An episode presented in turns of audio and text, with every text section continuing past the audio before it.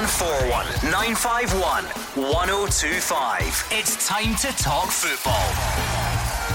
It's Clyde One Super Scoreboard.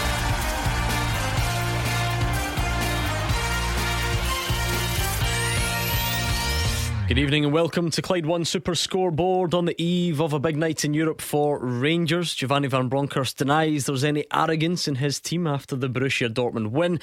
Elsewhere, there's a huge game in the Premiership as Dundee take on St Mirren, and Scotland's latest under 21 squad is announced, and there is still no Aaron Hickey. I'm Gordon Duncan. Joining me tonight, if you want to put your thoughts to them, is Cammy Bell and Marvin Bartley. Marvin, Scottish football never stands still. We've had league football, we've got the cup just around the corner, and a huge night for Rangers tomorrow. Yeah, absolutely massive night for them. Um, and as Gio said, you know, the, the players don't ha- hold any arrogance. I think arrogance is a good thing at times. I think. Uh, obviously you don't want too much arrogance, but I think they should have confidence. Uh, Red Star, they are a very, very good team. They can't afford to go into it and, and, think they've won the game, but they need to know. Listen, if they turn up and perform the way they did against Dortmund in those two games, then you know I think they'll go through to to the next round. So, yeah, massive, massive week for Scottish football. There is rarely such a thing as a quiet week in Scottish football. Cammy Bell, that's a couple of talking points. That's before we even still digest the news that Scott Brown's leaving Aberdeen and where will he go after this? Like we said, big cup games round the corner, big night in the championship last night. So it is all happening. Yeah, it is. It's exciting. It's that time of the season where we're in the business end of the season, and, and this is where titles are won and lost, cups are won and lost. So, no, huge games coming up. Rangers game tomorrow night. Really looking forward to it. I think if they continue their form, which they have been in great form in Europe, um, they will progress through this uh, this round. And the breaking news tonight, Marvin, is that you were here at ten to six. Actually, quarter to by quarter your own to. standards, that is magnificent. I'm delighted. You're a consummate professional. Uh, anyway, oh one four one nine five one one zero two five. Marvin and Cammy both keen to hear what you've got on your mind, so please don't disappoint them. Oh one four one nine five one one zero two five. Rangers fans, how are you feeling then? Ahead of tomorrow. This is the night before, obviously. We start thinking about the team who should play, who shouldn't play. Any left field choices for you? Is it going to be similar lines to the Dortmund game? Who's impressed you since then? Pick up that phone and let us know. Can you do it ultimately? Where are the, the confidence levels? You knocked out Borussia Dortmund in the last round, one of the favourites. Is it a case of full confidence for Red Star Belgrade, or are there any uh, nagging doubts, nagging concerns in there. Do let us know, Celtic fans. Quiet week for you, certainly. It's not often we say that. You won't have had many midweeks off since the start of the campaign. Uh, so let us know what's on your mind, having had a bit more time to perhaps sit back and take stock. Looking forward to talking Aaron Hickey a bit later on as well. Still not in the Scotland under 21 squad, doesn't seem like he wants to be. And uh, I've noticed on social media lots of you have got a lot on your mind with regarding that one. So 0141 951 1025 or Twitter at Clyde SSB. You, of course, right in the thick of it at the weekend. I'm sure you weren't calm at the time, but now you've had a bit of time to sit back. What did you make of that one? Um, firstly, let's talk about the the refereeing decisions. Um, Thought you might say that. you know, it, it's very difficult. You know, when you do play against uh, Celtic, you need everything to go in your favour. You know, you need your goalkeeper to have a ten out of ten. You know, you need your players to perform to a high level, but you need to also need the officials to to get things right. Um, so it was upsetting um, and disappointing. You know that the corner was given, then we we concede off it. Um, you know, and there's a few other things that happened in the game that you know we weren't total agreement with. But let's move on to Celtic and how good they were. You know, I have to be honest; they were they were unbelievable. Um, at times, you know, you, you, talk about their players. I'm a great, you know, believer in Callum McGregor and the ability that he has. But Tom Rogic for me um, on the day was was unplayable.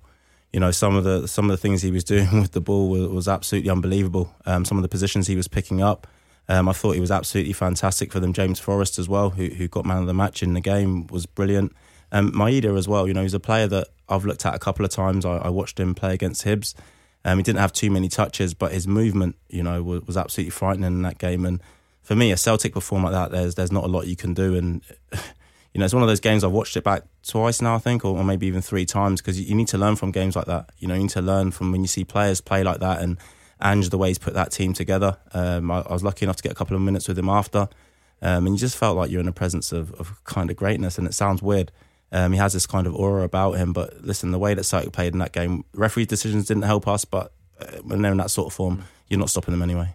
So much was made about the fantastic record you guys had against Celtic going into it. Did it feel like they were well aware of that and, and they turned up and, and were bang at it and knew they had to be this time to, to get the win? Yeah, I think that, you know, the way that they had been in the media leading up to the game, um, you know, that they knew about the record, um, how strong it was for us at Livingston and they were coming with no excuses. You know, I know that Celtic had trained on the on the artificial pitch that they have. Um, you know, they were fully prepared. There was no excuses. They weren't coming in saying they didn't want to play on it or how bad it was. And he's a man that doesn't make excuses and and that's why you know I think a lot of people around Scotland hold a lot of respect for him. But they came, they turned up, they were fantastic, and it, if I'm honest, I probably had another gear as well, um, which is probably the most worrying thing for us. But so much has been made of the fast starts they make in game in the first 60 minutes. For me, you know, they were they were so good throughout. And as I said, I think they had another gear. And when Tom Rogic is in that sort of form, he is unplayable. Come on then, 01419511025. If you've any lingering thoughts from the weekend, I know it's Wednesday, but Marvin's here, uh, having had a fairly good insight into what went on. Feel free to get them across. Rangers fans, keen to hear from you. What about tomorrow night? Who should play? Who shouldn't play? Pick your team. How confident are you? Anything else surrounding that game? Do let us know right now. 0141 951 1025. Let's hear a bit from Giovanni Van Bronckhorst. He is confident they can get a good result. He says they're working hard to make sure they can take a win over for the away leg. We're happy with we uh, we overcame uh, Dortmund. We know with um, the opponent we're facing now, it's going to be tough again. You know they were the group winners uh, in their group. Uh, but you know, we we start all over again. We we want to be in the next round. We are working hard and, and preparing well as we did uh, in the last previous games to to be ready for tomorrow. And uh, I have full confidence we can uh, we can have a good result. But uh, Europe, uh, you know, every game is, is tough. So we do everything possible to to make sure we we can go into the next round. William's a Rangers fan on the line. How are you feeling ahead of tomorrow, William? Yeah, hello, Gordon, Cammy. Is it Marvin? It is indeed. Yeah, yeah. Yeah, I'm, I'm, I'm quietly confident. The Red Star will be a, a, difficult game, you know I mean? It's a different challenge. They're, they're not the level of Dortmund, but it will be very difficult. They're champions of their own league. But the, the narrative last night, Gordon, I of, uh, you were saying uh, it could benefit Celtic if us playing extra games. I, I, I find that absolute nonsense. Like, our squad's big enough to cope enough to to continue with two games every week now, and this is massive for us, massive for the league, and massive for the country. But a Scottish team, right, going to get into the quarter-finals of Europe, a chance. You know what I mean? You're in it. You're in it. I'm not saying we're going to win it, Gordon, right? But you've got a chance. You know what I mean? to, to be fair, well, I, I asked what impact would Rangers being in Europe and Celtic not having the title race? Just asked the question. Hugh actually agreed with you. I know that might make you feel a bit uneasy. He didn't think it, it benefited uh, Celtic and, and was detrimental to Rangers. Gordon said he was on the fence. Maybe one or two callers uh, said that, but I actually think it was it was more the other way, if anything, in the studio. Um, without going over old ground from last night too much, Cammy, we are now in that situation where Rangers are fighting on on more fronts than Celtic are. Yeah, they are. Um, for me, my opinion on it is that you ask any footballer, they want to play in the big games, so they want to be in as many competitions as they can. Um, they'll be delighted that they've got a huge game tomorrow night and a game that I think Rangers are well capable of winning if they continue their form that they have been in um, in European football. Then then they should go and get a good positive result to take away um, tomorrow night. Um, but listen, Rangers, I think Rangers players will want to play week in week out, um, whether it's midweek, most weeks, and then that's okay with players because they can build momentum. Um, and I don't think there'll be any excuses from the Rangers side and say they're tired and that's the reason they've lost the league if they don't go and win the league.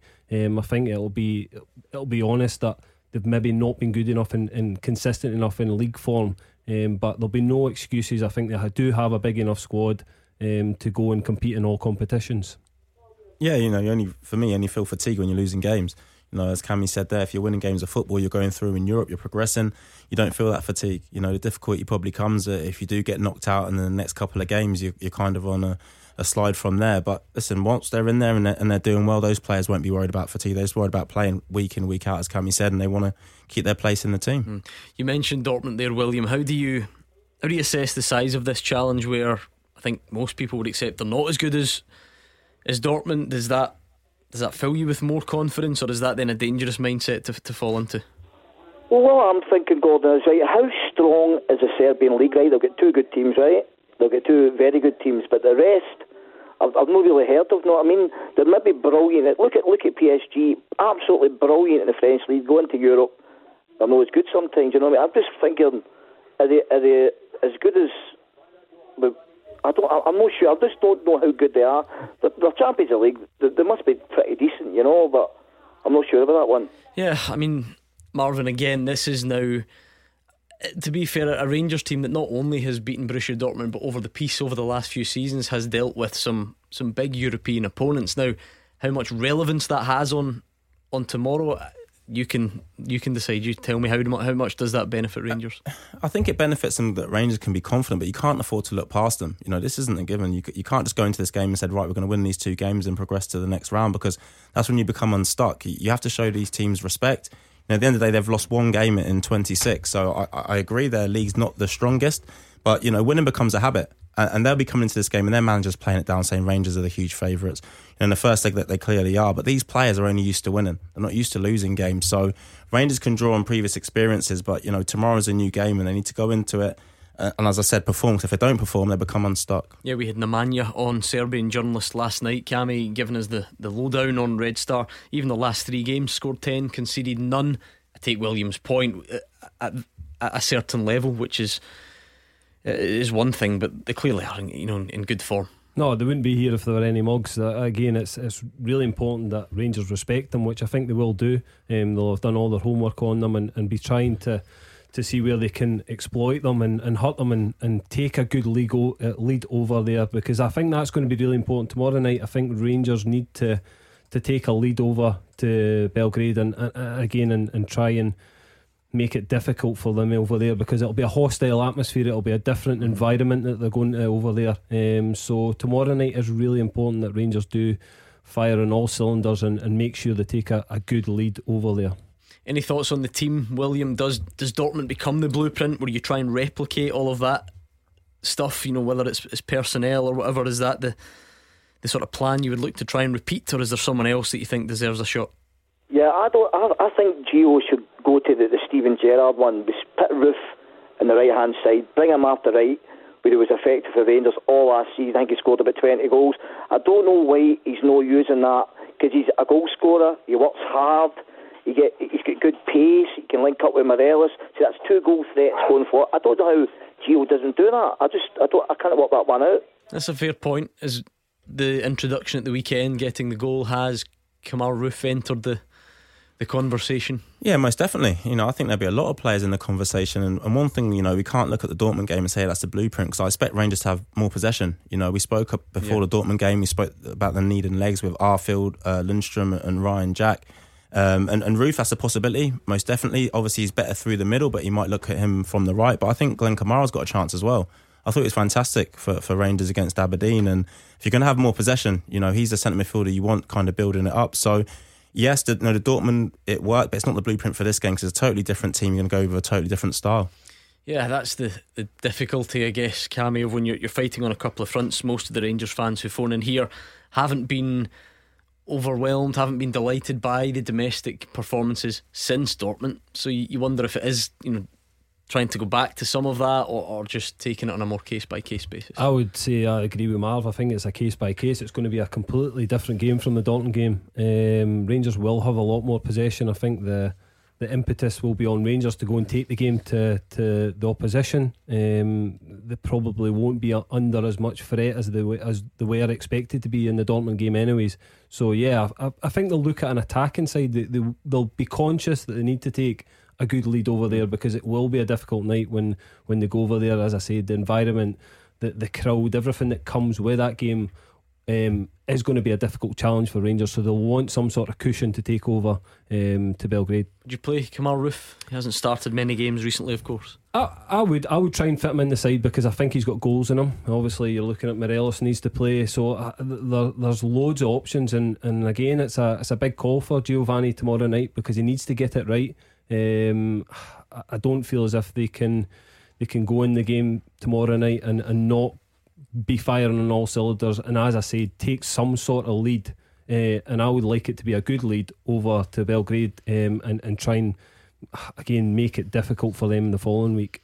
William wants to start Kemar Roofe. Cammy wants to start Kemar Roofe. Marvin was open to the idea as well. Anyone out there disagree, or are you all singing from the same hymn sheet? Let us know right now.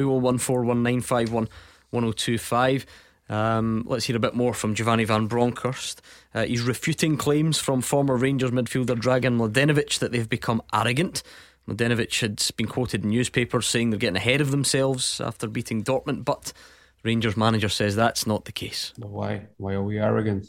I don't, I don't, I don't see any of my players being arrogant. We are, you know, we are very. Uh, I think we are very humble at this moment. You know, we we we enjoy being in Europe, but you know, we respect every opponent we we we are facing, and uh, I don't see any any anything of arrogance in my team, uh, in myself, or the club we uh, you know we are happy to be in this round. We do everything to to uh, to win this tie, and uh, you know you know arrogant is not the word.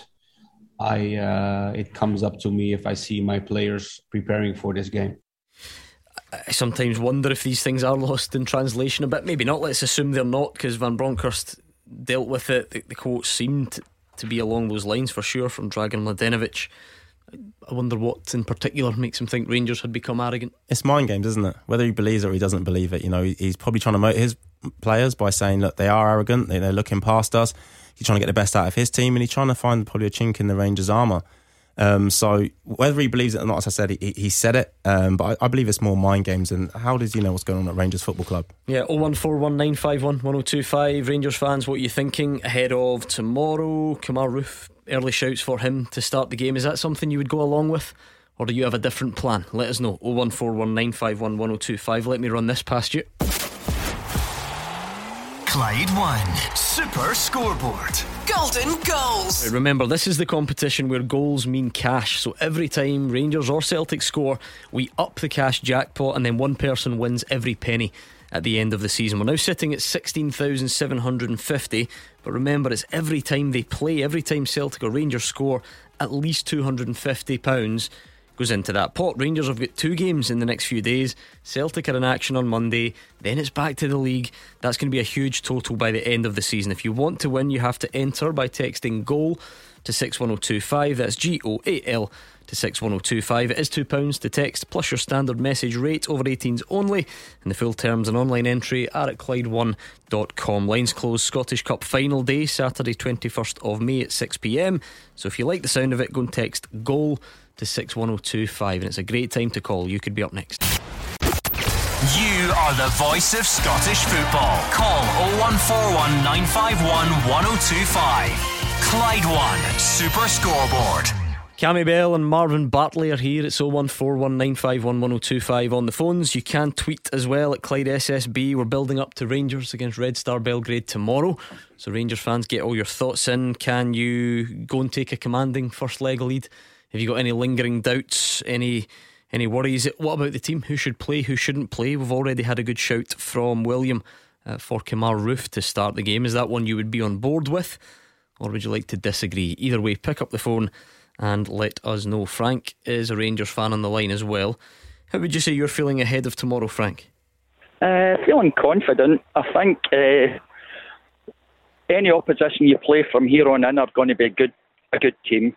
I buy my European ticket not just to try and see that Rangers won, but to see the opposition and how they perform, what kind of tactics they use, how good skillfully they are. But I think we're in with a wee shout, and I think we could. I think we'll win maybe 2 0. Certainly something about European performances that have suited European games, sorry, that have suited Rangers over the last few seasons. Cammy, is it that the sort of easy answer that we always hear is well you know there's maybe more space and teams will come at you a bit more. And is that what it's all down to? But there is there does seem to be something about it. Yeah absolutely. And you obviously look at the record and that's where where you can see there is they're really good in Europe. Um, again is it I mean the last game obviously the Dortmund game the expectations the Rangers were the underdogs. Um, and and they've came out on, on top. Tomorrow night for me is going to be a little bit different. They're expected to win. Um, so they need to handle that pressure uh, and there'll not be a huge amount of games in, in European football, especially at this stage where they'll be favourites to go and, and progress through. Um, and listen, it isn't going to be an easy easy game tomorrow night. There is no mugs at this stage, and, and all the teams that are there are really good good sides and, and deserve to be there. But yeah, I, I don't know. I think it is just different styles of play from European football um, to domestic. Listen, we've all seen it in Scottish football that the players in the opposition raise their game when they play Rangers and Celtic. They work really hard. Scottish football players work really hard and make it difficult. So it's just a different style. But Rangers seem to handle it really well in Europe. Who are the players at Rangers, Marvin, if there are any, uh, who who actually who raise their game for Europe and really seem to thrive in those games, even at times more so than, than domestic games? I, I, think it's across the board for them. You know, I don't think I think Alfredo. Uh, I think the way you've seen the, the record he has in Europe, you know, he, he definitely uh, does raise his game for it. But I think it's across the board. I really do. I think, you know, when you're playing for, for such a big club and, you know, it's a sellout and, and you're playing at home, I think everyone raises their games for that. And, and I'm in, agreement with Cammy. I think, you know, the styles of play allow Rangers and, you know, Celtic to you know, have, have decent records in Europe because teams look at Scottish football and whatever we say about it, they look down on it you know, they think, oh yeah, they do all right in a domestic league, but we'll go and play them and we'll be better than them. And before they know it, you know, they're two goals behind.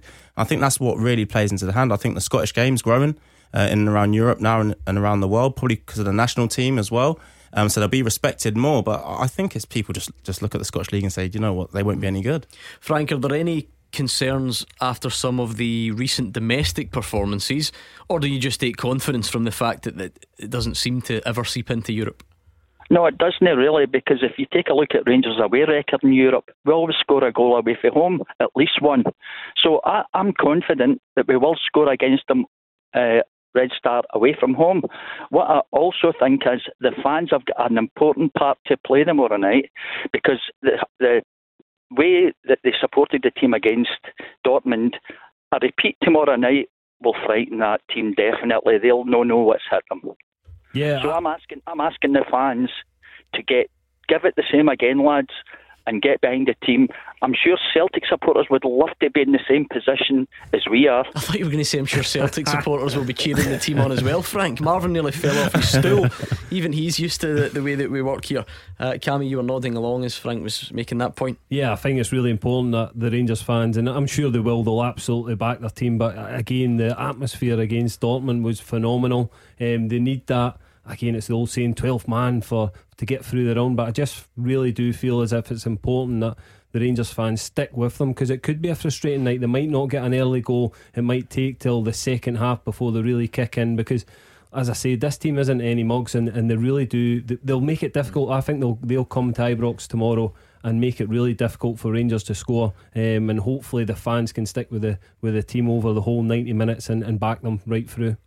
Yeah, I'm not saying um, that it was all to do with the, the, the, scheduling of it, Marvin. But that's why the Dortmund game was was perfect, wasn't it? Because if you can go over there and you can give them the bloody nose when you come back for the second leg, the place is absolutely rocking. It's full of expectancy.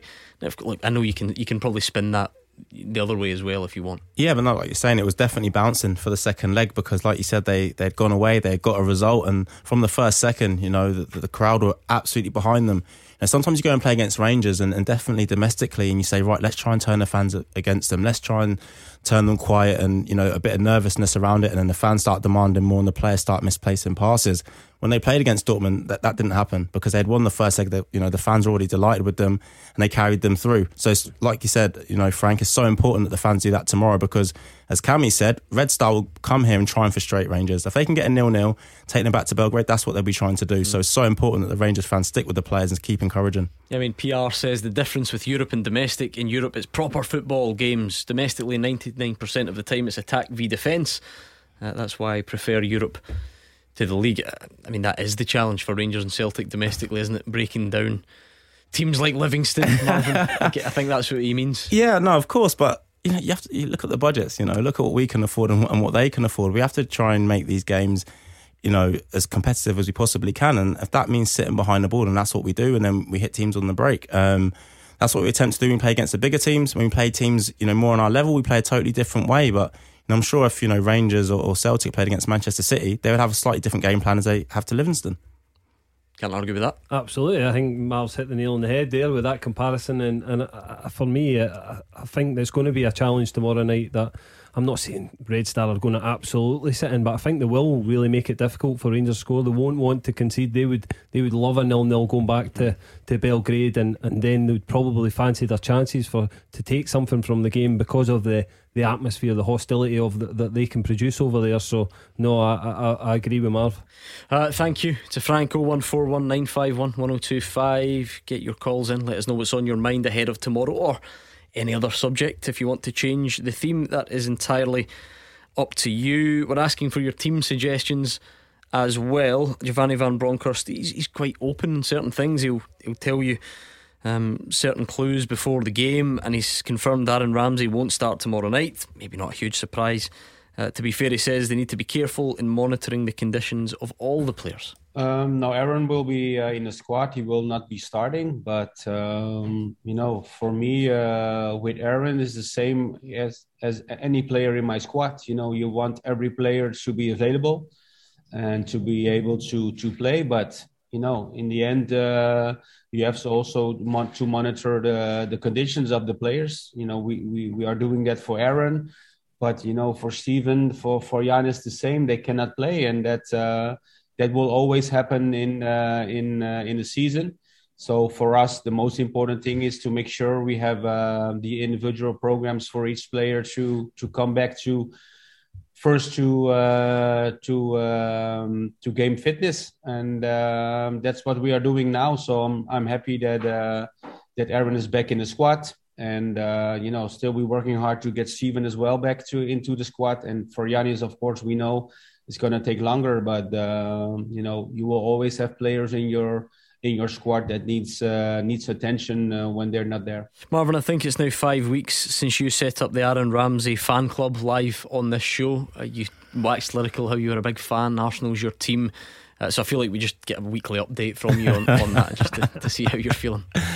Yeah, you know, I said if he could remain fit. Obviously, he's had a few problems. I did say he hadn't played for, for quite a while, so it was dependent on how fit he came here, and then you needed to avoid niggles. At this moment in time, he's not been able to do that. Um, you know, but as the manager just said there, you know, they have to monitor these players, uh, make sure you're not trying to rush him because at the end of the day, he will be a big player for Rangers, I'm sure, by the end of the season. I know the fans want to see him out there now um, at 100%, but it's not going to happen. I think they have to be patient with him. And listen, if he can play after the split those five games and make a real difference and Rangers going to win the league, that, that's all that really matters. Cammy, I think we, we have to be honest about this. A guy who's not started many games, only one for, for Rangers so far, and not featured recently.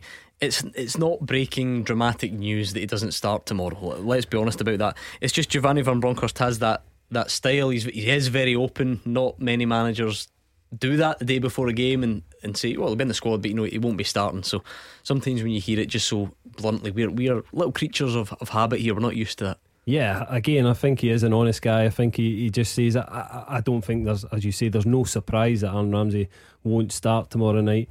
Um, as Marv said, it's going to be really important that they can build his fitness up because there's obviously we're, we're eating away into the season um, and, and it's not really worked out for him yet. But there's still time, as Marv says. Listen, see if he can play them five games after the split, the real important games that win you the title um, then then I think that's what Rangers are probably looking at to build him up between now and then and, and get him on form because we all know he's a fantastic player. It's just the injury side of things that have been an issue for him in his career. Yeah, Jeffrey's a Rangers fan on the line. Jeffrey, what are you thinking then with tomorrow in mind?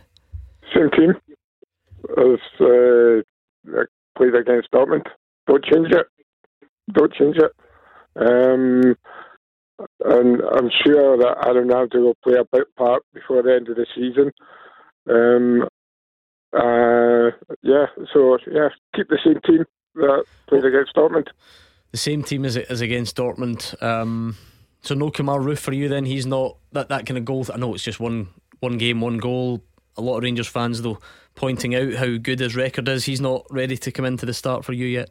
Uh, I didn't say that. Um, I would he's a good talisman on the bench. It's good to have if we get into trouble, That's it proved against the um, the game at the weekend. Aberdeen. Yeah. Aberdeen. Um, yeah. Um, Yeah, I mean, Marvin, like it does remain now for as long as I can remember. It seems that it's that one role in that Rangers team that's is open more than any other. It's, it's the right side of that attack now. In January, there was maybe an assumption that Amad Diallo comes in and is that sort of out and out right sided attacking threat. He's not managed to hit the ground running. So it's again, it's as you were, whether it's Roofe, whether it's Arfield, whether Aribo goes and operates in that role and another midfielder comes in. Scott Wright got a crack at it earlier on. It's still that one position that seems to be up for grabs, doesn't it? Yeah, I think nobody's made it their own, have they? Um, you know, I think Aribo's probably the, the one that you say has to play in the team. So if you decide to go with, you know, three other centre midfielders, then he'll be the one to go kind of wide right. And he, he does that job very, very well. But I think you need positions in your teams that are up for grabs. Um, I think you need to keep those players fresh and hungry, knowing that if they go in and perform, that they'll be able to, you know, play week in, week out. Whereas I think if Kent's fit, he plays on the left. Um, I think he's a shoe in. Um, so yeah, it, it is a position, but again, it's horses for courses, and it? it depends what you want. If you want Sakala with a bit of pace down that side, or you want Roofe or Aribo, they've got many different players who play out there differently. So it'd be interesting to see who they actually go with tomorrow. Yes, I miss Sakala off the list, um, not intentionally. I should point out centre back pairing. Cammy is that is it is Goldson and Bassey the best option at the moment? I think they're the steadiest option at the moment. Um, again, they've got a relationship. They've played together a number of times now this season. So again, it's such a mm. big game um, tomorrow night that I don't think there'll be any risks within the, the, the yeah, back line. I was just thinking that that was the weekend, though, wasn't it? I still feel like again, based on the calls that come in here, people possibly prefer Bassey to Barisic at left back at the moment, and that maybe allows you to bring a Balogun into the side. I, I get that, I get that, but again. Barisic, listen, he's not had the best of seasons. He's not lived up to what he, he, he, did last season. He's a fantastic footballer, but he's not. I don't think he's hit the heights he should have. Um, and again, I think the manager will be looking f- from more from him, but I, I, just don't think they'll play about with the back line too much. Uh, I really don't. I think the only place, as we've just spoke about, up for grabs is that sort of right hand side, and I think he should go with Roofe tomorrow night. I think there's goals in the game um, for Rangers to take over there, so. I would be more attacking than looking at sort of Scott Arfield in that position. Uh, all right, Jeffrey, thank you. Enjoy the game tomorrow. 01419511025. Pick up the phone. Let us know what's on your mind, of course. Celtic fans, it's a rare midweek off for you. We don't get many of them, uh, certainly in the opening part of the season. So, what's on your mind tonight? Maybe something slightly outside the box. Pick up the phone and let us know. It's a great time to call because you could be up next after the travel. 01419511025. 0141 951 1025. This is Scottish football's league leader, Clyde One Super Scoreboard. Marvin Bartley and Cammy Bell are in the building. It's 0141 951 1025. We're talking Rangers against Red Star Belgrade tomorrow. We can talk whatever else you want, though. If there's something else you've got for us, why not pick up the phone and let us know? I noticed a bit of a Twitter stir earlier on um, about Aaron Hickey not in the Scotland under 21 squad again. What does that mean? Is he going to be in the A squad? Does he not fancy turning up for the 21s? Is he quite right? Is he not? We'll get to that a bit later on. So 0141951 1025. We've got Jerry who is in Bellshill. What's your point for the guys tonight, Jerry? Hi there, how are you getting on? Good, thanks. How are you? Uh, good. I'd like to speak to Marvin, please. I'll just pass him the phone. There you go, Marvin. He's listening. Hi, Marvin. You're right, mate? Uh, it was just to see, uh, you, do you think you'll get into management soon? Uh, if, if that David Martindale left Livingston, would you think you would take the Livingston job? I love this right on the spot. Absolutely love it. This is what live radio is all about. Go. Yeah. Um, listen, at some point, obviously, you know, my dream is to go into management. Um, it's just obviously probably waiting for the right opportunity. Um, I'm enjoying it at Livingston at this moment in time. Um, so the next step that I do make would have to be the right one. Of had opportunities to to make that step, but they haven't been right for me. So listen, I'm more than happy to be an assistant manager. Um, but when the right opportunity comes, you know, the gaffer and the club know that it'll be something that, that I'll be looking to do. Jerry, do you think he'd be any good? I could be, I could be good. Aye, aye, definitely, aye, aye. Uh, I think, uh, I think come starting next season, I think David Martindale will be at another club. So I was wondering if Marvin would follow suit and follow him, or, or if he was asked take the job at Livingston, would he take it? Have you, put, have you put Jerry? Jerry your agent? Where, where's he going, Jerry? We need to know where he's going. Though. You need to give me an idea of the club he's going to. Well, I've, I've, I've just uh, he's, he's actually doing a great job at Livingston, so I've got a funny feeling there's a couple of big clubs going to be in there got to chase him and take him. He's doing a good job, you'd have to say. I might Well, go- you, you certainly have to say. I might go with him, Jerry. Depending on what he offers me wage wise, it might be a little bit of a wage rise, so I might have to go with him, mate. Can't believe this, Cammy. This guy's got his mate Jerry from Bellshill on to come and Unbelievable. bum him up. What an agent he is. Probably only giving him a fiver for his, his troubles. Ten percent of my wage from here. Anyway, um, yeah, interesting though, because always seem to be it's, what David Martindale and Livy have's a very good fit, isn't it?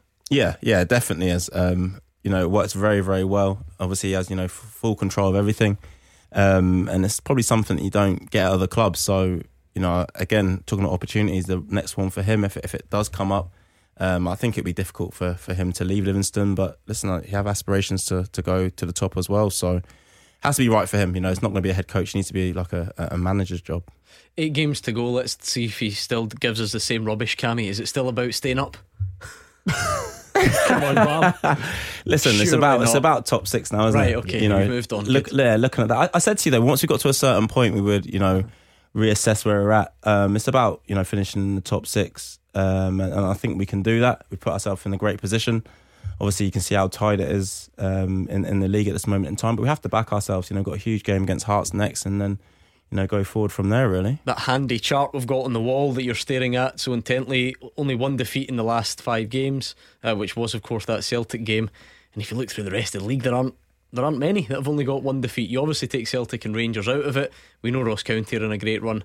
Everybody else loses more than twice in the last five games. So you- you're you're in a good place at the moment. Yeah, no, we definitely are. I mean, if you look from seventh to tenth, I think there's there's two wins, you know, out of the, all the teams in between those positions. So we are in a, a fantastic place. And as I said, you know, if we can probably pick up six points out of our our next three games, I think it will give us a great opportunity. And if we can finish top six, you know, third season in a row, um, that's magnificent for a club of our size. Thank you, Agent Jerry. It was nice to speak to you. We'll speak to you again soon, I'm sure. Uh, John is on the line. John's got a point for Marvin as well. Cammy, do you want to go and get yourself a cup of coffee? listening to this. And uh, you can join us in 10 minutes. John, take it away. Oh no, Cammy's my namesake. That's my second name, Bell. So it's all right, Cammy. I'm not, I'm not dishing you, mate. Don't worry. Cheers, mate. No, Aye. no, Marvin. I, you're fast becoming one of the best pundits on here, mate. And I, I is love the way you, I love the way you're very open. But I was just, my point was, I like the way you. I know, and Sunday, I know that the goal was their first goal. It definitely wasn't a corner, right? But uh, I like the way you said the way Celtic played anyway. But I want to put you on the spot, mate. Who do you think's the, who's, who's the best team Livingston have faced this year, and who do you think will win the league, Rangers or Celtic? Please say Celtic, Marvin. That's what John's asking. I think that's I think that's what's behind the, the call here. He's buttered you up by saying you're his favourite pundit. The best team we played against. Um, listen, if we're talking just just over a, a ninety minute period, um, I would probably have to say Rangers. Um, if I'm honest, if I'm looking at it as a one-off game this season. What one was that? Um, Oh, come on, mate. You, you know which- you know which one. Leave No, me I'm alone. serious. The the last time we played Rangers at at, Ibrox. At Ibrox, okay. Yeah, yeah. Um, they were very very very very good um, on on that day. Uh, extremely good. And I said, you know, I did a kind of mid season review, and, and I said at that point that I, I felt that Celtic could win the league this season, um, and, and I stand by that. Um, I know my Twitter's gonna erupt now, but I, I genuinely think they will. I think it'll be really tight. I think it'll go probably down to the last two games. But um, I just think Celtic will, will do it this season. So yeah, that's that's me giving one to each team. I was going to say he's not daft. He thinks Celtic will win, but Rangers Yep. are the best team he's faced. Hmm. So he's, he's covered both bases there quite well. Yeah, he has. And again, I, I've got to disagree. I, I- I think Rangers will win the league. I think the, the- listen, it's going to come down to the old firm games. I know there's a lot of games in between then, um, but I just feel as if um, something will happen with Rangers and the Spark will come back. Um, they'll hit some good form, and the- it's going to be really interesting. Old firm games are going to decide this title this season. Next one is massive, isn't it? Huge. This might be the earliest we've ever started the build up since it's like three or four weeks away, but huge, isn't it? Oh, it's huge, and everyone knows that. Both sides know that. There'll be well, obviously there is games in between, and we, we know they're really important games in between for both clubs. Um, but both sets of fans know that the next Old Firm game is massive. Um, I would probably say more so for Rangers than Celtic. Um, if Celtic go and win that game, then then it probably looks like the, the league will be done. Um, or there or thereabouts, it looks a lot easier road for Celtic. But if Rangers win that game, then listen, the tide could turn that day. Um, momentum could build, and the confidence will will go sky high for Rangers. But yes, it's such a big game. You see, talking of spark there, as you just said. Sorry to interrupt you, Gordon. Like I thought that obviously I watched you know Celtic v Hibs and I watched them against St Mirren and in the St Mirren game I don't think the performance was great. So I was thinking, you know, if Celtic lost their spark and then they rock up at Tony Mack and, and suddenly it's all back there again. And I genuinely think, you know, their blip was the last two games and they picked up four points from it. And I think that's the that's the difference. You know, when you are a, a good team and you have you, you kind of lose that spark and you pick up four points. And any Celtic fan will tell you those two performances against Hibs and against St Mirren were far from great. And then they just turn it back on against us. Absolutely, I agree. Listen, Celtic are a fantastic team. I think they play with real intensity. They're really good to watch under Ange. Um, but Rangers' problem has been they've drew too many games. That that's been the their Achilles heel this season. Um, but I just feel as if they've still got enough in the tank, and the old firm game. I think they'll come out on top, um, which will really kick them on into that sort of um, top six. Which is listen, what a end to the season we're going to have this season beating Marvin's Livy, John's not always been easy. In fact, it's, it's rarely been easy in the last few seasons. Did that feel important then to, to do that at the weekend? Well, I, I actually said to one, a couple of my mates that are Rangers fans, uh, that I, I felt as if if we if we get a result against Livy at the weekend there, we would go on to win the league because obviously we haven't beat them up there. I thought it was 18 year, but it's 15 year. So I think that was a brilliant result. And they say they seem to, the intensity seemed to be back and the, the togetherness seemed to be back. But could, could I ask, could I ask uh, Cammy and Marvin another point here, right? See the four guys Rangers brought in well, the, the January transfer window. Do you think that was Gio's signings? Because none of them have really. I know maybe Ramsey's been injured, but none of the rest of them have really figured, uh, featured. Sorry, Cammy. Yeah, I, I, what I would say is I don't think any of them have hit the heights that Rangers were expecting. Um, none of them have came in and had a huge impact on the team directly. Um, it's bolstered their squad, and they're going to have a lot of games coming up, obviously with the European games, but yeah, I think that the process inside Rangers is that Ross Wilson has a lot to do with um, with the signings and the recruitment. Um, I think Giovanni will have had his say and would have okayed them signings, but yeah, I just feel as if the signings that they made in January haven't had the impact that they, they possibly thought they would have. And this changes week on week, doesn't it, Marvin? We, we did say it at the time. Nobody, not anyone out there on the Thursday night, Friday morning when Rangers knocked Dortmund out was worried about the signings that stuff does come into focus when you have a, a, a, difficult result, a bad performance, and it will certainly come into question if Rangers don't go on and win this league. What about Diallo? Why did he not hit the ground running? Did we see enough of Aaron Ramsey? Does James Sands was he ever going to impact the first team? These are questions that we'll certainly hear in May a lot more than we are now if it doesn't go to plan. Yeah, of course, but that's football, isn't it? We're very fickle as as fans, you know, when it when it comes to to our team. So no, I agree. Listen, if you if you don't win the league, you look back and say you know, January it was an important window. Did we get it right? But as I said, if you know, if Rangers win the league, n- nobody cares about that. Obviously, they wanted more from Ramsey, no doubt about it. Diallo's a, a young man who came from Italy to to signed for Manchester United. He's now come up to Scotland, um, and obviously they're going to want more from him. But I think we've spoken about it. I think you know, if you can get those players right for after you know the split happens, and you can get a turn out of them, then then I think that's what you, you roll the dice because it's Champions League if you win the league. Mm, thank you, John. It's 01419511025 to join in the conversation. And same number for this. It's Marvin's favourite time of the week. Beat the Pundit with the Scottish Sun. For the best football news and opinion online, the Scottish Sun.co.uk slash football. I know he comes across as a cool collected character, Cammy. You want to see the state of him and be the pundit stars. Honestly, absolute bottle merchant. Anyway, uh, if you want to play, now is the time to pick up the phone. And remember, all this week on Beat the Pundit, we've got tickets to give away for Bunkered Live at the SEC from the 18th to the 20th of March. You ever been to the Scottish Golf Show? It's the same thing. It's Bunkered Live these days. It's Europe's top golf show. It's got all the usual fun driving ranges, golf challenges. All the big brands are there uh, to pick up some some gear for the new season as well. You'll get tickets for you and three others just for taking part on Beat the Pundit. You don't even need to get any questions right. So give us a call 01419511025 and the lines close at 7. Tackle the headlines 01419511025. Clyde One Super Scoreboard.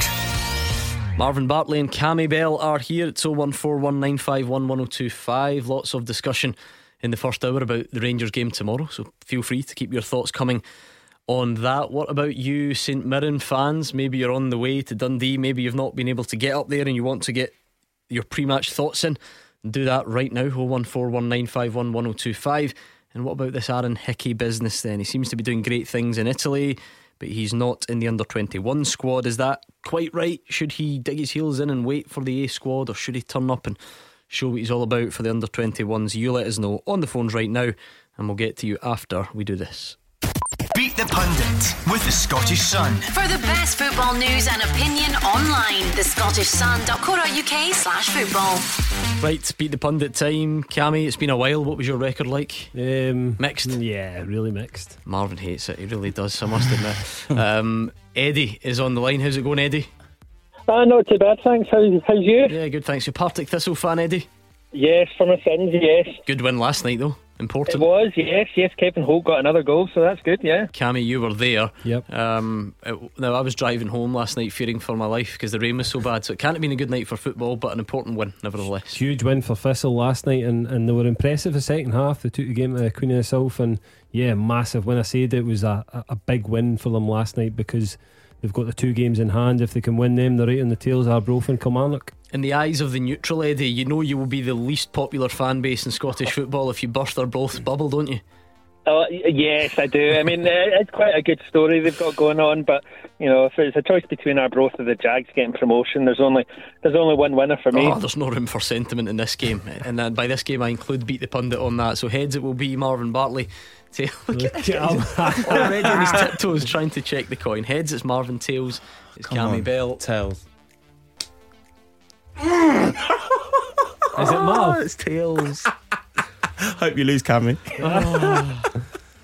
I never do it. I genuinely don't. I know people have their suspicions. I, I, would, I would never, but I, for the first time, I, I thought about fixing that. I have to admit that on, on live radio.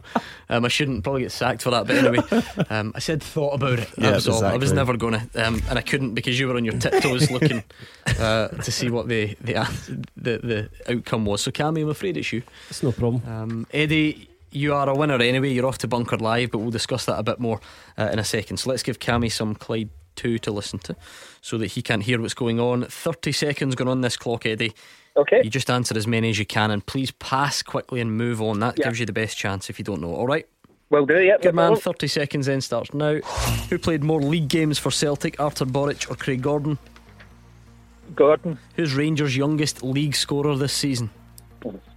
pass. Who will Hearts face in the Scottish Cup this Saturday night? Uh, Aberdeen, Who won the Scottish Premiership Player of the Month for February earlier this week? Sakala. Who's the Wild only. Who's the only Scotsman to win the English Premier League five times? Darren Fletcher, What nationality's Dundee United midfielder Ian Harkes? Northern Ireland. Okay, let's bring Cammy back. Cammy, can you hear us? Yes, I can hear you. Do you know what they were? They were Marvin-proof questions tonight. They were easy. You would have. You would have done all right there, wouldn't Yeah, you? I See, definitely right, so see That, from now on, listen. I'm sick of it. This is the line in the sand. No more moaning about beat the pundit. No more suspicion about the coin. You could have done that easily. Yeah, yeah, but and Anyway, if I had to, Gordon, they're only easy if you know them. That's true. You ready to do this, Cammy? Yes. Same set of questions. 30 seconds starts now. Who played more league games for Celtic, Artur Boruc or Craig Gordon? Uh, Boruc, Who's Rangers' youngest league scorer this season? uh, Alex Lowry, Who will Hearts face in the Scottish Cup this Saturday night?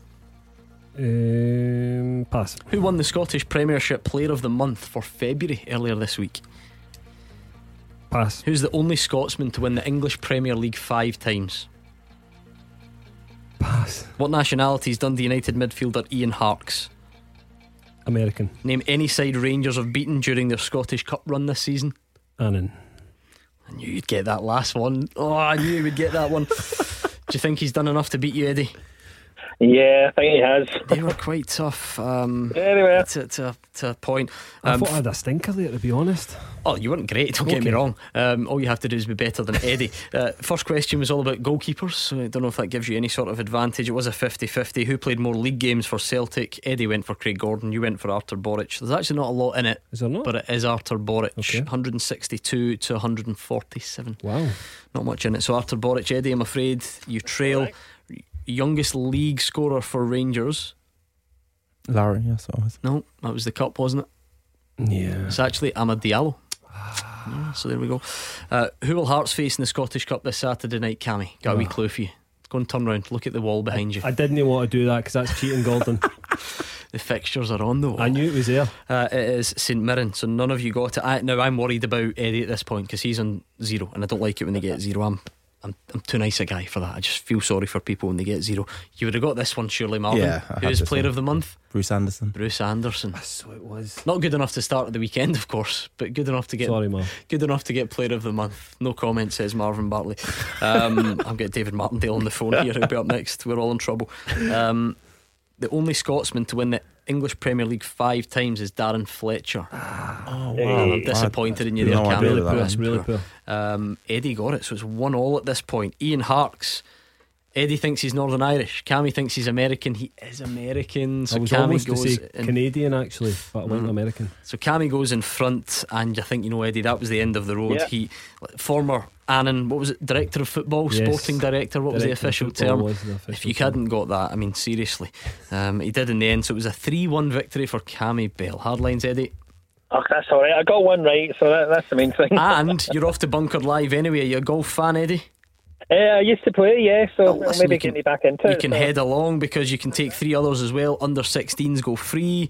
You've got all your, your challenges, your driving ranges, and you can pick up some good gear from all the top brands there as well. So enjoy that on us. Brilliant, will do. Thanks, guys. Good man, that was Eddie, Partick Thistle fan. Remember, you can pre order your tickets now at bunkerlive.com. Get over £140 worth of discounts to spend at the show as well. Obviously, the fun ways to come on here and try and win them, but if you're too shy for that, head over there and get your tickets. Marvin, you're not a golf fan, are you? We, we tried to we tried to convince you during the break. Yeah, I might I might get some more lessons after that. Eddie was poor, by the way. I just want to throw that in there. yeah, he was, he was poor. The callers have been nothing but nice to you tonight. and The that's how you caller said he was honest, though, so he's being Yeah, honest. yeah. Eddie really struggled there. So hold on, just one more. So how many golf lessons have you had? I've had one, but I've paid for five. And you're going to go back for the other four? Or do You you don't, you don't them- strike me as I thought you were a sort of determined, headstrong individual. You're going to chuck it after one lesson. Yeah, but it's golf. Like it's Crazy not really my golf, sport. Marv? Crazy Crazy- golf, very good. Good. Um, champion. It's not the type of sport you're going to get after one lesson, though. Just to be Oh, I'll fair. give, I'll give it. I'll give it one more. I need to get my money's worth, don't I? Because I'm skint. He's got big expectations. This guy. Oh one four one nine five one one zero two five. You a golfer, Cammy? Yeah, I like a I like Mm. a bit, little bit of golf. Yeah. You have to tell this, tell him then he needs more than one lesson. Oh, hundred percent. I'm still rubbish. What's your handicap? Still no great, mate. But eighteen. you need lessons as well. Two for one. I'll take you along. Right, we're going to speak to Ross and Airdrie uh, very soon indeed. Can we get a preview of this game before we do that? I think we should. I'm sure Ross won't mind because it is a big game in the Premiership tonight. Dundee against St Mirren. Uh, Dave Galloway has the teams for us. Good evening, Gordon. Well, to say there's plenty riding on the outcome of this game would be an understatement. And the news, of course, that Dundee boss Mark McGee has COVID and will miss the match certainly adds a bit of intrigue, doesn't it? A home win would be a major psychological boost for Dundee, taking them above St Johnstone at the bottom of the league, and it would put them six points behind 10th placed Aberdeen and maybe make the Dons look nervously in the rear view mirror. St Mirren haven't had a good start at all under new boss Stephen Robinson, have they, with three defeats? He said the performance in the loss at Ross County on Saturday simply wasn't good enough, and they're very eager to get back on track here, knowing victory would see them draw level on points in joint sixth place with County, Dundee United, and Motherwell. Looking at the teams then, Dundee firstly, a couple of changes for them. In come McCowan and McGinn out, drop Daly Campbell and Burns. So it's Sharp in goals, Kerr, Ashcroft, Sweeney, and Marshall at the back. McCowan, McGee, Anderson, and McMullan in midfield, with McGinn playing off McDade in attack. Substitutes Welsh, Fontaine, Byrne, Chapman, Mulligan, Elliott, Rudden, Daly Campbell, and Rossi. Also, a couple of changes to tell you about for St Mirren, Ronan and Brophy in for McCarthy and Grieve. It looks like a 3 5 2 once again. Linus in goals, then at the back, Tait, Shaughnessy, and Dunne. Midfield, Ronan, Power, Gogic, Jones, and Tanser with Kiltie and Brophy up top.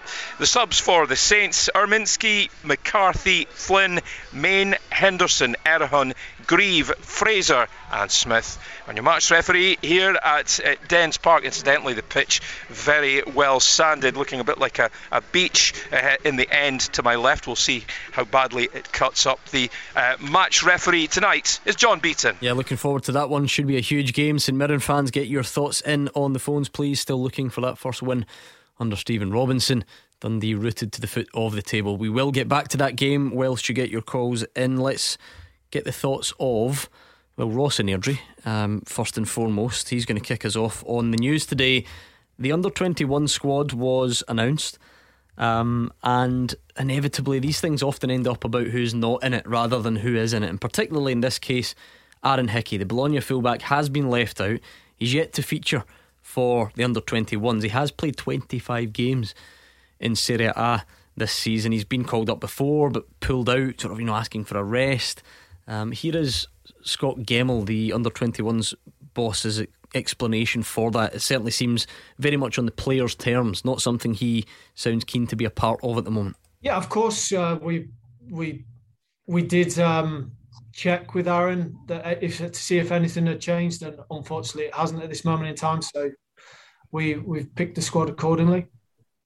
It's listen, it's as a young player playing in in Serie A, he's got he's got his his own thoughts, and um, we have to respect that. So it's we we move on to the players that are that are really important to as well. We're very lucky that there's a lot of players that we can select from. Get all your thoughts in on this 01419511025. Ross and Airdrie is going to kick us off. What do you make of that, Ross? Uh, mate, um, so what I was thinking is, I think he should actually get called up to the actual first team uh, for the national squad. Um, I know he's a left back, um, but he can play right back. I believe he has like, his stronger foot as his right foot. Yeah. And he's in one of the top five leagues, so I don't see why he shouldn't be getting that call up to the actual national team because he's one of the uh, highest scorers in like, in football just now, uh, playing fullback. Yeah, so there's some good stats certainly that that give him uh, paint him in a good light. He's played more minutes than any other teenager in, in Europe's top five leagues this season. There are a few different aspects to this story. Ross wants him in the A squad. D- d- does this mean he's going to appear in the A squad? I've seen that reading of it. Um, I'm I'm not sure, but it becomes very very difficult if you have a player um, getting called up to the under 21s, for example, and doesn't take that up. He pulls out on numerous occasions. Um, you know, for his own reasons. Obviously, he's in charge of his own career. I, I totally get that. And then you promote him to the A squad. What message are you sending out to the, the players who play in this position that turn up, you know, to each campaign for the under 21s? That if you refuse to play for the under 21s or you pull out saying you, you know you need a rest, for example, and get called up to the A squad, and what's the point in the under 21s? And I think it makes it really difficult for, for Stevie Clarke because I think he would have probably wanted to involve him, especially with, you know, it sounds like Scotland have a friendly, but I just think it's going to be very difficult for him to do so without, you know, almost a pie in the face to the under 21 players. What do you make of, of that side of it then, Ross? The fact that he seems unwilling to, to play for the, the 21s. People will then tag other statements onto that, whether they're fair or not. You can see why the conclusion's reached. You know, he thinks he's too good for the 21s or, or whatever it may be. How, how do you feel about that side of it? So I didn't actually know that he'd pulled out. I just seen the headline that it, it wasn't selected, so I didn't know that he actually pulled out. Um, well, to be fair, this this time he didn't. He pulled out previously, and Scot Gemmill, I guess, went and asked if he would be willing to be included this time, and well, the answer must have been no. hmm I mean, it's kind of disappointing. I, I, to be fair, I think he is past the level, but I mean, it is still disappointing. He doesn't want to represent his country, no matter what level it is. But again, I just just second what I'm saying. Um, the first time, I, I think he's good enough to play for the the actual A squad, um, because Nathan Patterson, he's not getting a kick in at Everton, and as good as Stephen O'Donnell has been, he is getting on a wee bit. I know he's just about to turn thirty, but the only other option we've really got is Nathan Patterson. Why not Aaron Hickey if he's producing at a top five league? Cammy, what's your take on it all? Yeah, again, I think it's a difficult situation. Listening to Scot Gemmill there, he seems really uncomfortable talking about it as well. I, I think that conversation has been had with Aaron Hickey, and he's obviously turned around and says no, he doesn't want to represent Scotland under 21s. For me, I, I, don't think that'll sit well with Steve Clarke. I've worked with Steve Clarke, and he, he's he's a he's a person who likes good people, which in, in a culture of people who want to be around the Scotland squad. And listen, Aaron Hickey might want to be around the the national squad, but there's a process to get there. Um, we've got two fantastic left-sided players at the moment in our full squad. For me, Aaron Hickey should have been going with the twenty ones and being that again, what I would imagine Tierney and Robertson would have been and wanted to be the main man and, and lead by example. Um, he's he's playing in a, a fantastic league and, and is a great talented player. But I think he should have shown some responsibility and says, you know what, I'll go there. I'll probably be captain mm. of the 21s and, and, and show the, the younger guys that are in that squad and lead by example and say this is the pathway to the to the national squad. Is there too much made about process though? Because not everyone has to, you know, go through them all. I think um, so one of them, Tierney, bypassed 21s, didn't he? I don't think yep. he played for 21s at all. Robertson only once or twice. Um, and the caller, Ross, said he's, he's probably beyond the level of the 21s. Is yeah, something no, you would buy into? No, I understand that. Um, but, you know, it, it's how the reason you're not playing for the 21s. You know, Aaron Hickey's having a fantastic season and, and it might be a genuine thing. He looks at his career playing from the 21s. He doesn't feel will improve him as a player. Maybe you know the rest will do him better and they can attack Serie A when they when they're due to come back. But I think the difference is when you are being called up or you are being asked to represent the under 21s and you then don't do that. I think that that creates a totally different problem. As Cammy said, you know, Stevie Clarke is massive uh, when it comes to culture. I just think doing that and bringing a player into it that doesn't want to play for under 21s kind of sends out the wrong message. Right, this is interesting because I'm seeing so many different takes on it that, you know, good on him. He thinks he should be in the A squad, and I agree. And why not then? He's a good option. Other people, like the guys in here, don't like the message it sends out and, and thinks that Aaron Hickey should turn up and, and, play for the 21s. What do you make of it? 01419511025. Pick up the phone right now and let us know, and we'll get to you next. Taking your calls on Scottish football. 0141 951 1025. This is Clyde One Super Scoreboard. Cammy Bell and Marvin Bartley are here. It's 01419511025. Uh, we're talking Aaron Hickey knocking back an under 21s call up. How does that sit with you? Completely understandable. He's too good for the 21s, or has to get the finger out, turn up for your country, do your bit, and uh, send out the right message. Maybe somewhere in the middle. You can decide 0141 951 1025 on that theme. I wonder if we've just given one of the answers away before we even start. Your full time teaser tonight. Uh, Jerry and Erskine sent it in. Can you name nine Scots who've played in the Scottish top flight and are currently in the top flight of another country in Europe? So, can you name nine Scots who've played in the Scottish top flight and are currently playing in the top flight of a country on the European continent? Sorry, Jerry says. So, not, not England or anything like that. Uh, it's actually eight. My apologies, not nine. Wow. Do you want to start that question again? Well, I've just made it easier for you, so you shouldn't really be complaining. Wow. I can put it back up to nine and add someone else on. And no, I can't. That, that's the answer. Apart from. Well, we've got Hickey, obviously. I don't think Marvin even got that, genuinely. okay. I think he's that bad at Come these. on, Marv. Um, Thanks that, Cammy. Well done. Right, let's move on. Give me a bit of time. Cammy anymore? Um, not at the moment, Gordon. Okay, right. Full time at Clyde1.com, by the way. If you want to send your questions in, just like Jerry did, it's full time at Clyde1.com tonight. Eight Scots who've played in the Scottish top flight and are currently playing in a country on the European continent, their top flight. So, guys like Aaron Hickey. Um, and hopefully, we'll get the rest before the end of the show. Uh, let's bring in Stephen, who's in Springburn. What, what do you make of this Aaron Hickey scenario today, Stephen? I think it's an absolute joke how he can think that he can pick when he wants to play for the Scottish national team. Are you not meant to be proud to play for your country and play for the under 18s, under 21s, and then work yourself up to be a full international? Who gives him the right to say that I don't want to play for the under 21s or whatever? Who does he think he is? Everybody's got to play for the the younger teams first before they, they get to a full international. Yeah, I mean, to be fair though, you don't have to. Like I said, there will be examples. Kieran Tierney was just so good and so young that he bypassed 21s. I don't think Kieran Tierney ever played, uh, and the full call up just came. I guess again, you, you have to do a bit of guessing. If Aaron Hickey feels that we're being really unfair and wants to pick up the phone, I, I would love to hear him. Um, maybe thinks Stephen he's playing loads of minutes in one of the best leagues in Europe. Is he not worthy of a, a full call up? No, I don't think so. No, Kieran Tierney, Kieran Tierney was playing every other week for Celtic and still managed to go and play for Scotland. So what gives him the right to think that he can say, no, I don't want to play for Scotland and I'll wait until I get a full international? No, it doesn't work that way. I, I would be proud to play Tiddlywinks in my country. I really would.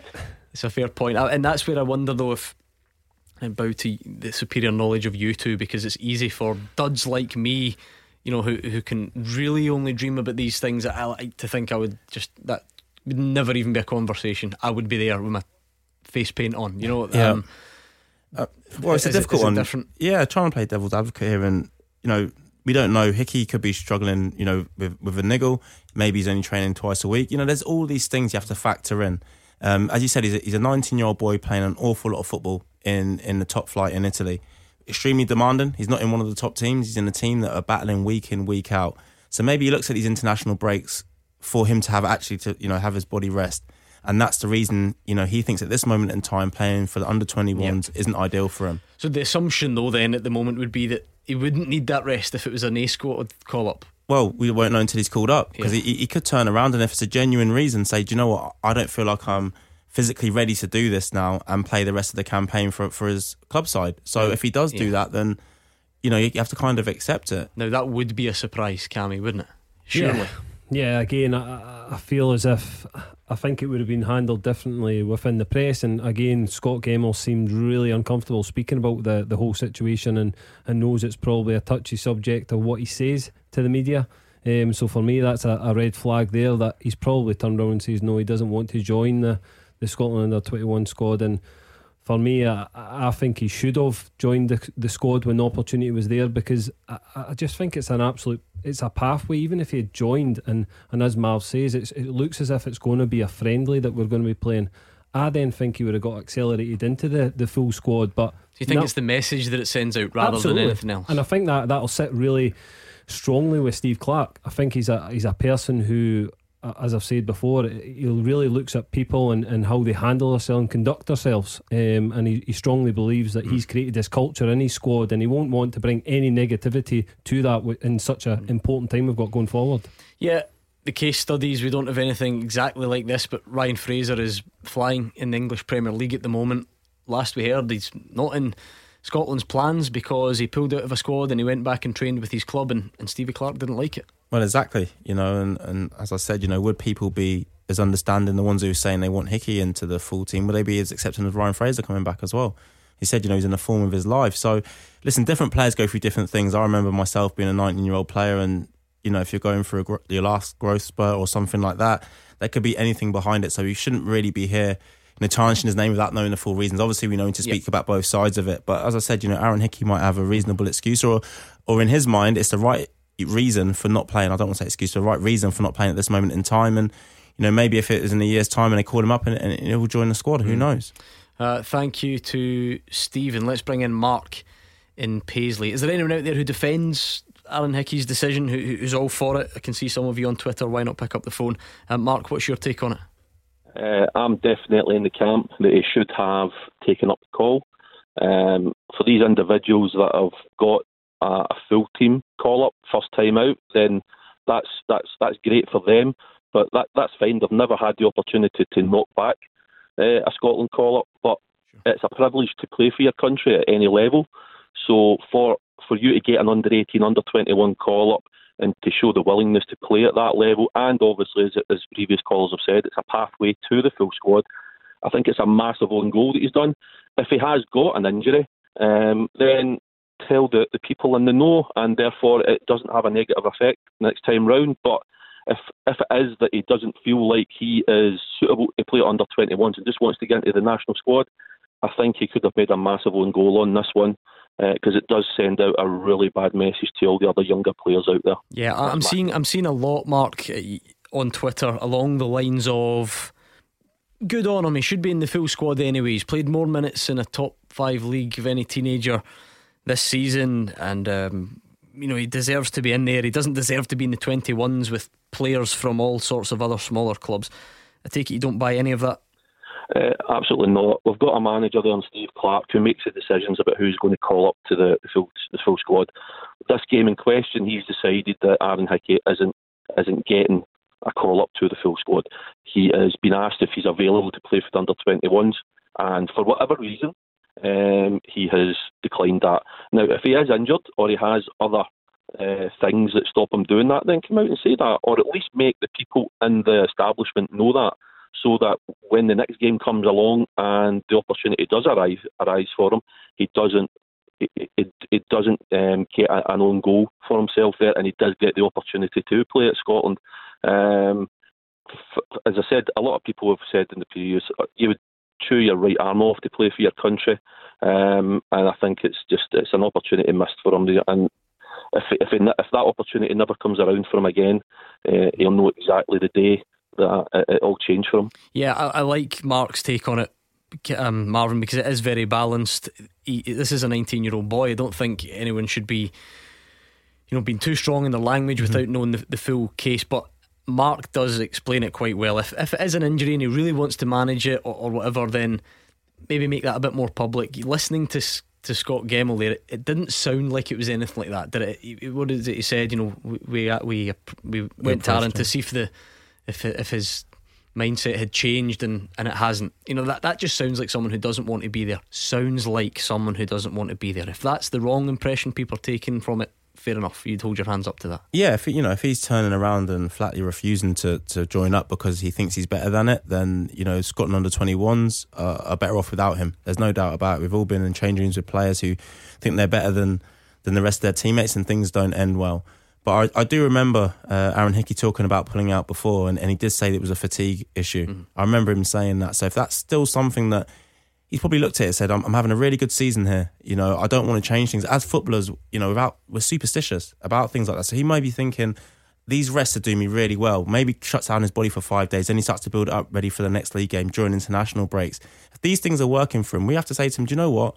It, it's working. He's doing well. Um, he's a young Scottish player who should be supporting um, in kind of these decisions. If if that's what he thinks is right for his career, nobody knows, you know, how it's going to work, work out. Hindsight will be a wonderful thing.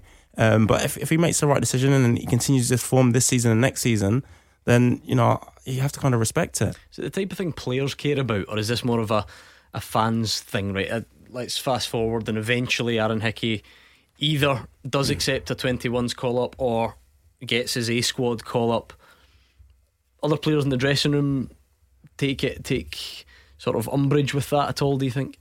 Um, listen, I don't think they would um, they would hold it against them and, and take it too seriously. They, they ultimately they want the best players in their team to, to help them be successful. But I think um, this circumstance that Aaron Hickey's found himself in that for me, if he is injured on fatigue, he needs to come out and say that. I think he needs to make that clear for himself um, because he's going to be tarnished with this um, sort of refusing to play for Scotland under 21s, thinks he's better than that. We're already speaking about it. So I think he needs to be clear. He should have probably advice from his agent or, or whoever it is to say, look, if you are injured or or again fatigue is playing a part, you need to go and explain yourself to the media because at the moment everyone it does look like he's refused to play um, for Scotland 21s and I think it's going to be really difficult for him to get in Steve Clarke's mm. Scotland team. Aside from the optics, if you like, then Mark, and the message that it sends out. Does it, does he deserve to be in the A squad for you at the moment? Well, yeah. If, if the if the if the offer came for the full squad, then yeah, definitely. But the question is, is how many times is he allowed to to reject the under twenty one squad? If if he's asked again and it doesn't suit him, then and it's not two times turn into five times, and just how many times does he get to reject the under 21 call up and, and waiting for the national squad? That's a that's a massive own goal, and that's that's a that's a very uh, bad message to send out to the, the young players that are that are that are really want to play for their country at any age, at any level. Um, as I said, most people would uh, would bite off their right arm to play for their country, me included. Um, but yeah, I just I don't know. Yeah. It'll be down to Stevie Clarke. It depends on how he takes it and maybe if if, if Aaron Hickey has a has a word with the powers that be and Steve Clarke understands the reasons why, he might get a pass on it. But what happens next time when there is no excuse for Aaron Hickey? He isn't fatigued, he isn't injured, and he gets the offer and he rejects it. what do you do then? Yeah. Then then then it is definitely he uh, he thinks he's too good for the under twenty one squad. You've put it certainly in, in very interesting terms, Mark. You've explained your, your case well. Um, maybe different, right? Because I get Aaron Hickey's now is already at that level. He's playing in a top five league. He's playing regularly, which the two examples I'm about to give you weren't. But two of our best, most important players at the moment, Andy Robertson, and John McGinn, they both came into the Scotland fold by by showing they had a bit about them as as people. Did Gordon Strachan not speak regularly about it? It was something as simple as watching the way John McGinn sort of helped out around the place and, and was, you know, feet on the ground that, that made him realise that he had, you know, the type of character he wanted. Andy Robertson, I think, was sent over to train with the, the A squad, wasn't he? Um, and when he got there, they all thought, oh my, who's this guy? And now he's, in case you hadn't noticed, he's gone on to do quite well. Both of them have. I'll go back to, I accept it might be different because Aaron Hickey's already at a better domestic level than they were. Um, but uh, don't know, something about being a fan like Mark that you like stories like that. Yeah, yeah, no, I, I, definitely understand that. I think you know, just being a good player in this day and age is, is, not enough. You know, as I said, you know, I've been in dressing rooms where boys aren't the most easy to get on with, um, and, and team spirit can carry you a long, long way. Listen, I've been in teams that shouldn't have been anywhere near the, the top of leagues, and team spirit has carried us there. Um, you know, without being disrespectful to Scotland, I think you know they play out of their skin um, each time they meet up uh, as a nation, and culture and, and, and, team spirit and everything else have a lot to do with that. You know, so you're not going to break that with, with, a player that may be deemed big time by others. There's no doubt about it. You know, I'm, I'm not going to name the player. There's probably somebody that, who should have been called up to Scotland, looking at their form. Um, and they just might be the wrong character. You know, Steve Clarke's not going to undo all the hard work he's done to bring in the wrong character. And as I said, you know, Aaron Hickey might not fall into kind of that bracket, but if he does, then, you know, as somebody said earlier, he's, he's played a massive own goal. Did you just say you know someone that's not been called up because they're too big time? Not that they're too big time, but their, their character can be questioned. And if I was a manager, I would have him in my dressing room. Probably not. Like who's, him as a mate, though. Who's he, who's he talking about? I wish I knew. I'll ask him. He's in this room. uh, thank you, Mark. It was nice to hear from you, Mark in Paisley on 01419511025. That's going to annoy me. I'm going to spend all night trying to figure out who that is. Uh, right, there are eight Scots who've played in the Scottish top flight, and they're currently playing in the top flight of a country on the European continent. So, guys like Aaron Hickey, I can't believe that's the only one we've got so far. Say that question again, Gordon. Oh. Sorry, just come, come on. They're Scottish, right? Okay. They've played in the top flight, yep, but they're now playing a At top flight in Europe. Playing, mm. Yep, yeah, yeah and they're, but they're currently playing in a top flight in Europe. I've got a few to be fair. Go on, Cammy. Lee Erwin. Do you know what I'm going to give you him? He's not played yet, but I'm going to give oh, you him as a wee bonus answer. Okay. I like it It's a bonus. Ryan Gauld. So do you know what? We're back up to nine. He's in Marvin. Canada.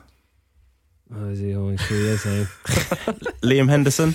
Yes. Former teammate of you both, I think. Yeah. Lawrence Shankland. Yeah, okay, we'll leave it there. We'll get the rest of the answers. And oh, now you want to cut me off. Next. Interesting. Number one for football in Glasgow and the West. 0141 951 1025. Clyde One Super Scoreboard. We are into the final part of tonight's Clyde One Super Scoreboard. You should see the state of these two. Honestly, Marvin Bartley and Cammy Bell jumping about the studio, tapping each other, saying, Oh, it's him, it's the guy, and, and trying to get the, the names out on this teaser they're all over the place, but I think they're getting somewhere in the end. So Jerry and Erskine, well done. You've you've set out, you've achieved what you set out to do. Can you name nine Scots who've played in the Scottish top flight who are currently playing in a country on the European continent in their top flight? So like Lee Erwin, Liam Henderson, Aaron Hickey, Lawrence Shankland. What's he doing? Taking a video by the looks of it. I'm suspicious of this. This has never been done. You don't get that with Hugh Keevins and his Nokia, let me tell you. Um, well, Marv got it, Jack Hendry. What a pantomime you made of getting yeah, Jack Hendry. It was a, but we got there. It was a carry on. Oh my goodness, Jack Hendry. Hornby. Oh, now he's produced. Yes. I was certain you wouldn't get him. Fraser oh. Hornby, well done. Let's move on. Yeah. With the show. Three to get. One you should definitely get. Right. One I think you possibly will, and the last one you can forget it. We'll be here till Christmas. Wow, that's a challenge. A How long we got? Okay. Ten minutes. Okay. Um, Aaron Hickey, very much the hot topic at the moment. Everyone who's been on the phone so far saying not happy with it, should turn up, play for the 21s, do your bit. What does David and Pollok think, David? Nonsense. Absolutely nonsense. And I, am Scott Stein, I'd love to play for my country. But when a young kid leaves Scotland and he goes to Italy and he produces the football that he's producing at this minute in time, that's what's wrong with Scotland. And we don't we don't do well in tournaments. That is the truth of the matter. Now, I, I don't know if you remember, but I came on here four times before Parson and Gilmour were getting a chance with Scotland. And I asked repeatedly, why was Clark, Sandy, uh, why was the Clark, the manager, no picking these two boys because they were good enough to play? This boy is good enough to play at a higher level, so why should he drop down to a low level? They both turned up and played for the 21s, though, didn't they? Patterson and Gilmour. It was good enough for them. But, but that, that's irrelevant. It's, it's good enough for him. You made a point about Tierney earlier on in the show. The Tierney didn't play under 21 but because it was because it was it made difference when he played with Celtic or the boy plays in Italy. The boy is playing in a better league than, than, than what mm. Tierney played in. A hundred percent better league. Yeah, but there's maybe a more of an opening at left back when, when Tierney got in. There's now not an opening at left back, clearly. Um, so maybe what would you have him play right back? No, I, I, listen. If, if that boy is good enough in any position in a senior club, senior level, then he plays. He plays if he plays at left back. Then I'm not saying he's a better player than Tierney. I'm not saying that. I'm only saying or Robertson. You could play him at right back or or whatever. But I would get that boy into the pool. I would. I wouldn't be snubbing that boy. That's the point I'm making. I mean, I get that, but but we can't pretend that that circumstance doesn't exist. Now, I know there is a school of thought there. He is right-footed. He actually has played right back for Bologna semi recently. But if he was a striker, he'd be in the squad, wouldn't he? If he was a if he was a 25 appearance Serie A striker, he'd be in the squad. So it obviously plays a part. Yeah, it does. But ultimately, he's not been picked for the national team. He's not been picked for the A team. Um, he's been given the opportunity to go and join the 21s team. If he was going to be picked for the A team, Steve Clarke would have obviously been in communication with Scot Gemmill. So it means he's not going to be be picked with, uh, for the national team. And I, I just feel as if it doesn't sit well the way that um, he's handled it or he's been told to handle it. I think if he'd said the right things and and again, you could always you can always make slight excuses as we've spoke about being fatigued and stuff like that. Huz, listen, mm. he's a fantastic footballer. I'm not questioning that, and he could play for Scotland. But I just think the way he's handled this situation is going to harm him in the future for Scotland. What do you make of that, David? Then, because that's one side of it. You're right. If you think he's a good enough player, he should be in the A squad. That's fine. That you know that's perfectly valid. The, the guys I think are a bit concerned about the message that it sends out. Well, what was the same message that Sandy Clark sent out when they didn't play Gilmour and they didn't play Patterson, and then eventually through situations they had to give him a game, and the two of them were outstanding for their country. And I'd be betting any money that Patterson's not getting a game at Everton, and I would be very surprised if he isn't called into the the, the, the squad and no playing in the next game. There you go. So, I'm not sure what you mean though, because I'm talking about the message that a player sends about their desire, their will to be there. That's what the guys are asking. You know, does it does it look bad? Does it suggest that Aaron Hickey thinks he's better than the other players? That that's what people are concerned at. Listen, I think I, am not sure his age. I think he's a 19 year old boy. Yes, he, he's a kid. You know what I'm talking about, and he's a fantastic talent. And it's something you, need to get him in and speak to them. I wouldn't, if I was Hickey, I wouldn't be going to, and, and I'm a Scotsman through and through, I wouldn't be going to uh, under 21s when I know I can play for the senior team the same as the same as uh, Tierney. But why not though? That that's what I'm saying. The list of people, David. I, I hope every 21 now. Uh, to be fair, at the moment it's quite an inexperienced group. But I hope all the under 21s think they deserve to be in the A squad and think they're good enough. That's that's got to be just part of it, surely. No, all the under 21s that's in that team at this minute in time only playing in Serie A and playing outstanding every week and scoring goals for fun. I still feel like we're getting a couple of issues mixed up here, Marvin. Whether he deserves an A squad call up or not, that, that, that is a separate thing. Yeah. David makes the case perfectly as he, you know, he's playing at a great level. Yeah, yeah, no, of course he is. But David, I was speaking earlier about the togetherness that you know all Scotland players talk about, all their coaching staff talk about as a manager, you're not going to bring a player into that that you think maybe could disrupt it. And I'm just I'm just playing as a, again devil's advocate. You know, I could be completely wrong with this. I think Aaron Hickey, if he's able to do so, when he gets called up to under 21s, he needs to join up. If you go in there for one game or one camp, you do extremely well and get called up to the, the A team, fair enough. But I just think turning these things down time and time again doesn't look good at all. And as you know, Cammy said earlier, if he wants to come out and speak about why he's not, you know, going and joining up, I think that would be perfect. But at this moment in time, that we can go to too many conclusions here as to why he's not doing it. And I get it. It's not just about footballing ability though.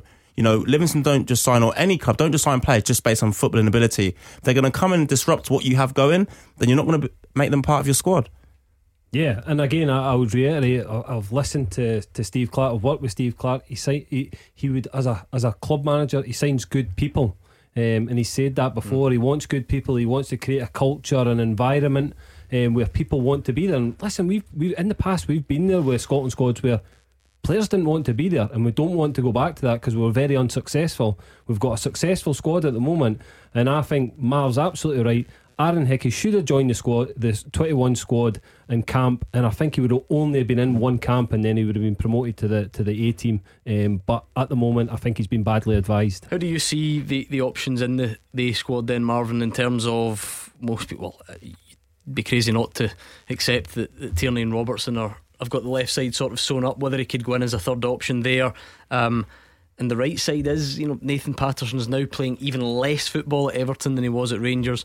Stephen O'Donnell has served Stevie Clarke wonderfully well, is probably not enjoying um, great form. Motherwell as a whole aren't either at the moment.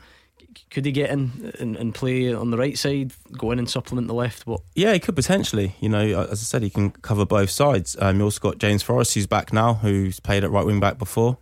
Um, so he he's kind of a, another option. But yeah, uh, listen, if it's just based on footballing ability, there's no doubt he'll be in and around the squad. As I said, you know, football's more than that. We've moved on from just being good players, but there's no doubt if it's just based on footballing ability, he should be in and around it. And as I said, you know, it's very difficult to talk on this subject because the young man might have a reason for doing this. Let's be honest, you know, he left Scotland to go and play in Italy. He's not scared of doing these sorts of things. So he's obviously a well driven man, and at this moment in time, he doesn't see it as ideal playing for the under 21s. But if I'm the national team boss, then unfortunately, he can't come into the A squad at this moment in time. Thank you, David. We'll park it there. I can see more calls still coming in on that, so save them up. Give us a call tomorrow. I don't want to squeeze you in uh, and then rush you off. Just a, a final word on Dundee St Mirren. How big a game's that tonight?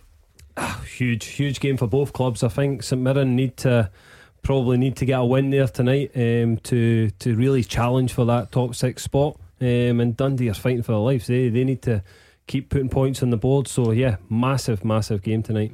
Uh, I think, although we're two years on, it's probably still too soon to joke about COVID. I hope Mark McGee's okay.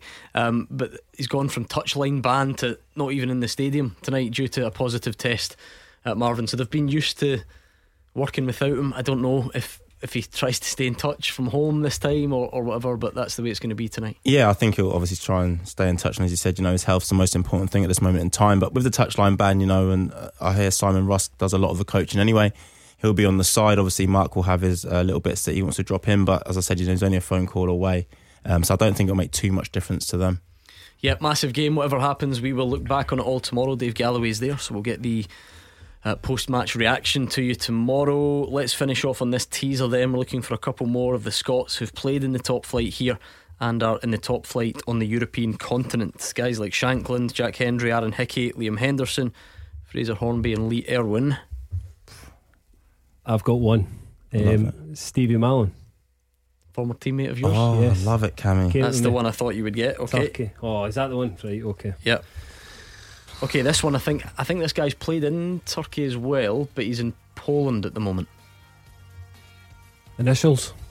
He's a left back as well, since we're talking about them all. Oh, played Leeds. Douglas, Barry Douglas. Barry Douglas, and the one that you'll never, ever, ever get. Is he young? Go on. He is young.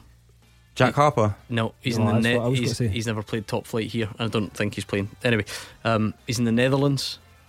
Nope. And he played for Aberdeen. This is a real Go on, hidden Golden. gem. This one. Nah, don't know. Frank Ross. Oh, yeah. Oh, Frank Yep. Ross. I Yep. don't know who that is. No, I've heard the name. There we go. Thank you, Cammy Bell and Marvin Bartley. We are back tomorrow. Big night for Rangers in Europe. Gordon Dalziel and Mark Wilson will be here, so make sure you join us. And Callum Gallagher is up next.